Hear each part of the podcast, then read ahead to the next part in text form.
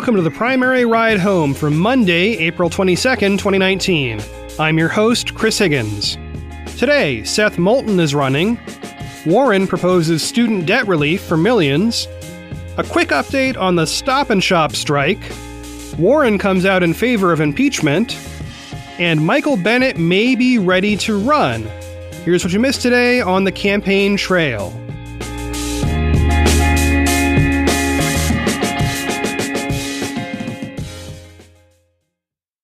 Congressman Seth Moulton of Massachusetts went on Good Morning America this morning.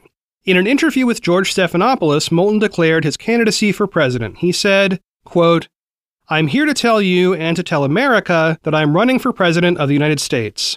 And I'm running because I'm a patriot, because I believe in this country, and because I've never wanted to sit on the sidelines when it comes to serving it. That's why I joined the Marines. It's why I ran for Congress to try to prevent what I saw got us into Iraq from happening again. And it's why I'm running to take on the most divisive president in American history to bring this country back together. End quote.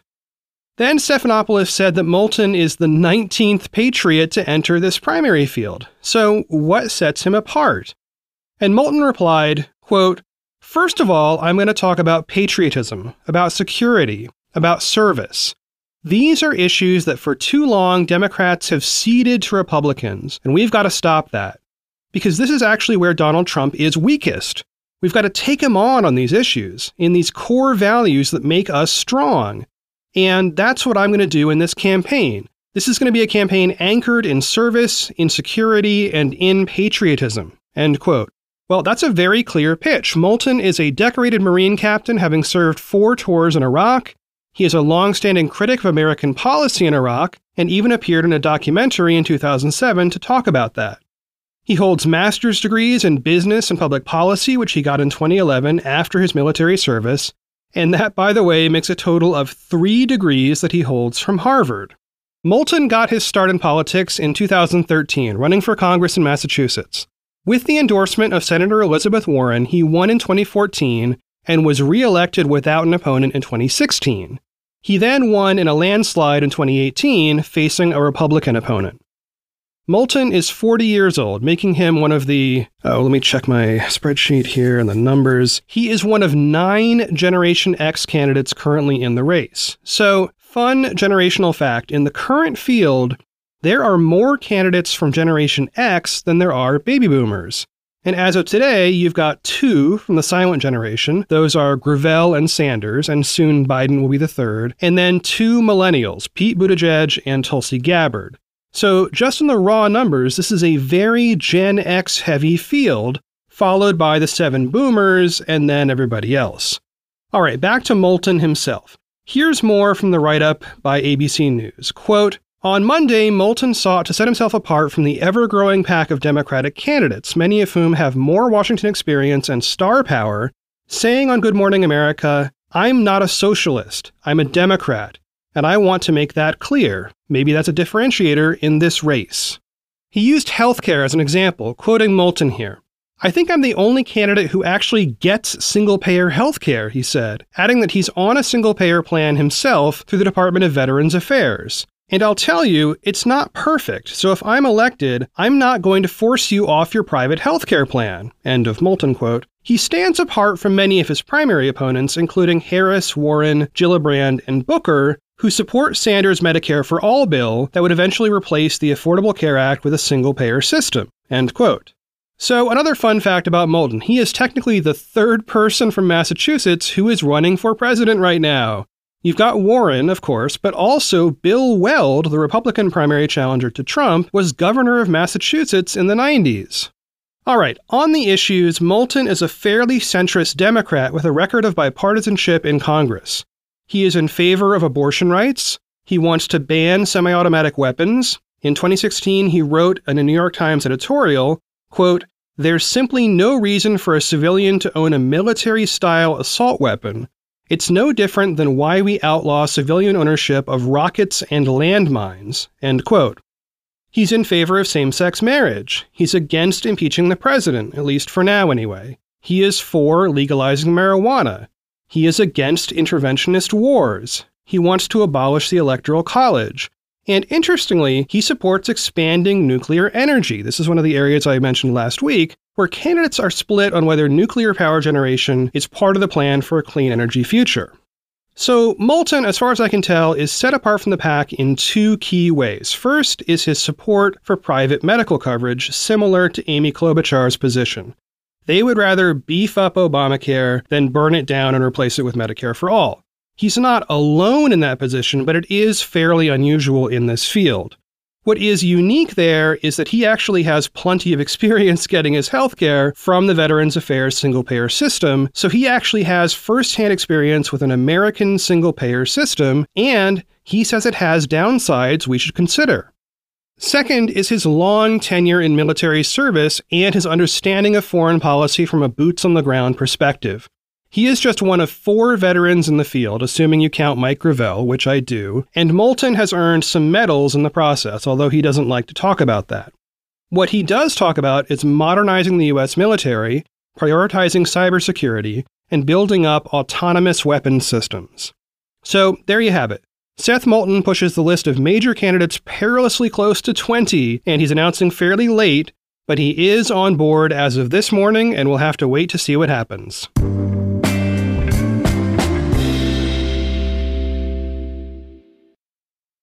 Today, Senator Elizabeth Warren released a new policy proposal. This one would eliminate student loan debt for roughly 42 million Americans. She also proposes free college tuition for two and four year public institutions, but we'll get into that free college thing in another show. For this segment, I do want to dig into how debt forgiveness would work and how Warren proposes to pay for it. So let's dig in. In a blog post on Medium announcing the plan, Warren wrote, quote, the enormous student debt burden weighing down our economy isn't the result of laziness or irresponsibility. It is the result of a government that has consistently put the interests of the wealthy and well connected over the interests of working families. The time for half measures is over. My broad cancellation plan is a real solution to our student debt crisis. It helps millions of families and removes a weight that's holding back our economy. End quote. That's her core rationale behind the plan. But let's get into some of the math. What is she offering? Well, the headline news here is the plan itself would zero out up to $50,000 in student debt per person. Now, to qualify for that maximum amount, you'd have to make a household income of less than $100,000 a year. It applies to both federal and private loans, and canceled debt would not be taxed as income. If your household makes more than $100,000 a year, the amount of debt eliminated goes down progressively. For every $3 you earn over that 100,000, your personal debt forgiveness total falls by $1. Don't worry, I will break down that math in a second. After you hit $250,000 in total household income, there is no debt relief for you, and Warren notes that households earning $250,000 a year, aka a quarter million dollars, are, quote, the top 5%, end quote. So let me run one hypothetical scenario based on this plan. If you make $100,000 a year and you have, say, $30,000 in student debt, under Warren's plan, that debt is gone. It is simply erased. The same would be true for your spouse if you're married. This is a per person forgiveness cap. So let's say you're married and the two of you bring in $150,000 a year. You each have $30,000 in debt. The same would be true. Both you and your spouse would go from a total of $60,000 in student debt to zero. Having said that, if you and your spouse make $200,000 a year, you would each be left with precisely $13,333 of that original debt. Of course, this is based on a really specific set of numbers, and your mileage will vary based on the specifics of your debt and your income. You can run your own math on this, and I do encourage you to do that by checking the income from your 2018 taxes and looking at what you owe in student debt. You might also run this calculation for your kids, by the way. Okay, so now that we have the consumer side of the equation, how much would this plan cost the government? Well, the Warren campaign estimates that the combined cost of the debt forgiveness plan and her free college tuition plan lumped together would cost $1.25 trillion over the next decade. And that is objectively a ton of money. And remember, it is for both programs free college tuition plus student debt forgiveness lumped together. Okay, so how would she pay for it? Well, this goes back to another Warren policy we haven't yet covered on the show, which is her proposed annual wealth tax, which she calls the ultra millionaire tax. This would give very wealthy Americans a 2% annual haircut on their assets above $50 million. It would apply, obviously, to households with a net worth of more than $50 million. That is the top 0.1% and would apply to about 75,000 households in the US. And I want to get into those details in another show, but the point is that wealth tax should bring in about $2.75 trillion on its own. So Warren says take less than half of that new money, make college free and wipe out student debt for 42 million Americans. That is the proposal. Let me read here from the end of the Bloomberg story with an eye popping figure in the first sentence. Quote Warren's policy would fully cancel loans in about three quarters of households with student debt, according to an estimate provided to the campaign by Arizona State University assistant professor Raphael Charron-Chénier and Brandeis University law professor Thomas Shapiro. The proposal also aims to lower barriers to admission facing black and Latino families to influential Democratic voting blocs. It calls for expanding Pell Grant funding for non tuition costs and a fund to assist historically black and minority serving universities. Universities would be forbidden from considering criminal history or citizenship status when deciding whom to accept. End quote. By the way, this is not the first time Warren has approached the student debt issue. Indeed, the first bill she introduced as a senator proposed to limit the interest rate on federal subsidized student loans. That was back in 2013, and that bill is still sitting there. It was never brought to a vote.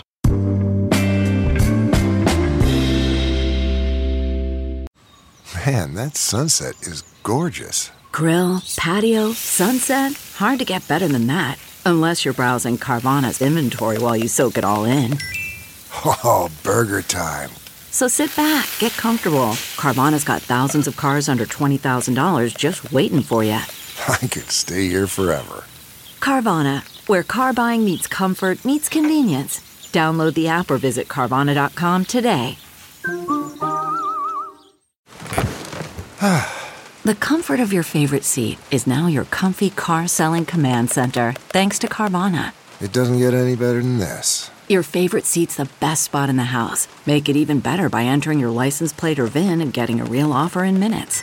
There really is no place like home. And speaking of home, Carvana will pick up your car from yours after you finalize your offer. Visit Carvana.com or download the app and sell your car from your comfy place. And just a quick update on a story from last week. Workers at stop and shop stores across three states walked off the job for a total of 10 days and drew a series of primary candidates directly to the picket lines to support them.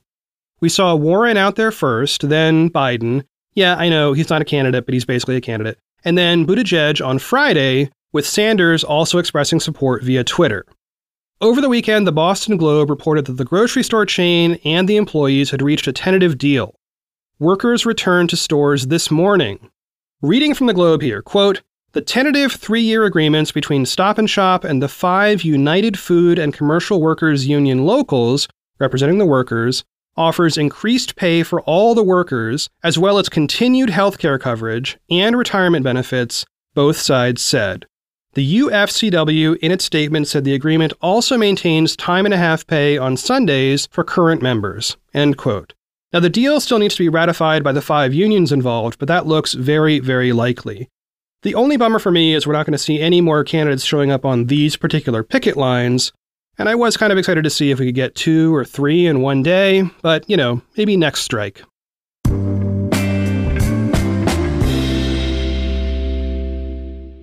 On Friday and into the weekend, Elizabeth Warren made waves by being the first 2020 primary candidate to say that President Trump should be impeached.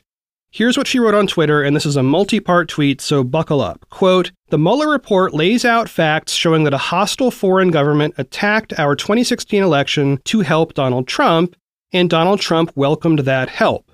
Once elected, Donald Trump obstructed the investigation into that attack. Mueller put the next step in the hands of Congress, and here she quotes the report. Congress has authority to prohibit a president's corrupt use of his authority in order to protect the integrity of the administration of justice. Ending her quote here. The correct process for exercising that authority is impeachment. To ignore a president's repeated efforts to obstruct an investigation into his own disloyal behavior would inflict great and lasting damage on this country, and it would suggest that both the current and future presidents would be free to abuse their powers in similar ways. The severity of this misconduct demands that elected officials in both parties set aside political considerations and do their constitutional duty. That means the House should initiate impeachment proceedings against the President of the United States. End quote. Yeah, so what was the reaction to that? Well, Trip Gabriel, who is covering the 2020 election for the New York Times, had a hot take that got a lot of attention on Twitter. Gabriel wrote, quote, Most 2020 Democrats are shifting the focus off Trump to talk about health care, wage inequality, etc. If Warren is the nominee, the race will be a referendum on impeachment. End quote. And then this tweet was what we call ratioed, meaning that the ratio of responses compared to the number of likes and retweets was radically off kilter. And generally, that means that people are mad and they are replying saying how wrong they think that the person is. The majority of responses that I read were some variant of what Andrew Rose Gregory wrote, quote, Have you tried visiting her website? End quote. Now, what Gregory means there is that Warren has been actively spending all her time proposing specific policies around stuff like healthcare, wage inequality, and other stuff that have nothing to do with impeachment. Like, literally, if you go to her website, you will be overwhelmed by piles of policy. As Ed Kilgore wrote in New York Magazine, quote, Warren can draw upon the reserves of respect she has earned by running what is without much question the most substantive policy heavy campaign in the 2020 cycle's early going. Her posture on impeachment fits her better than it might a rival with a reputation for opportunism. End quote.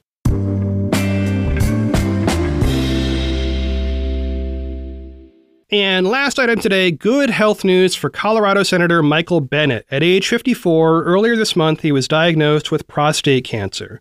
He underwent surgery last week to remove that cancer, and according to an NBC News report, the family says the surgery was successful and Bennet requires no further treatment.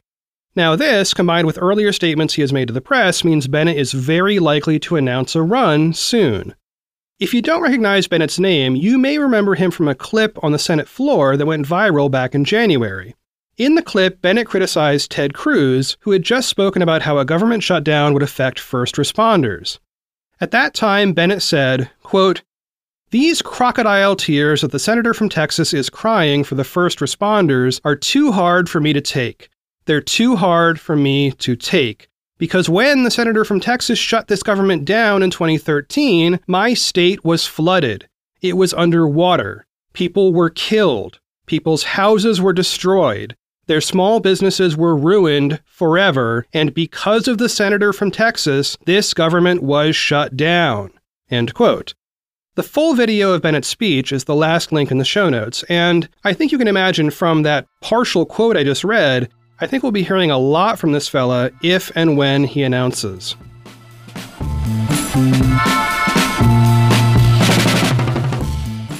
That's it for another episode of the Primary Ride Home. I've been your host, Chris Higgins. You can find me on Twitter at Chris Higgins. Although none of the news today seems to reflect it, today is, of course, Earth Day. So I encourage you to get out there and get yourself some Earth. Or, okay, maybe some sun. I will talk to y'all tomorrow.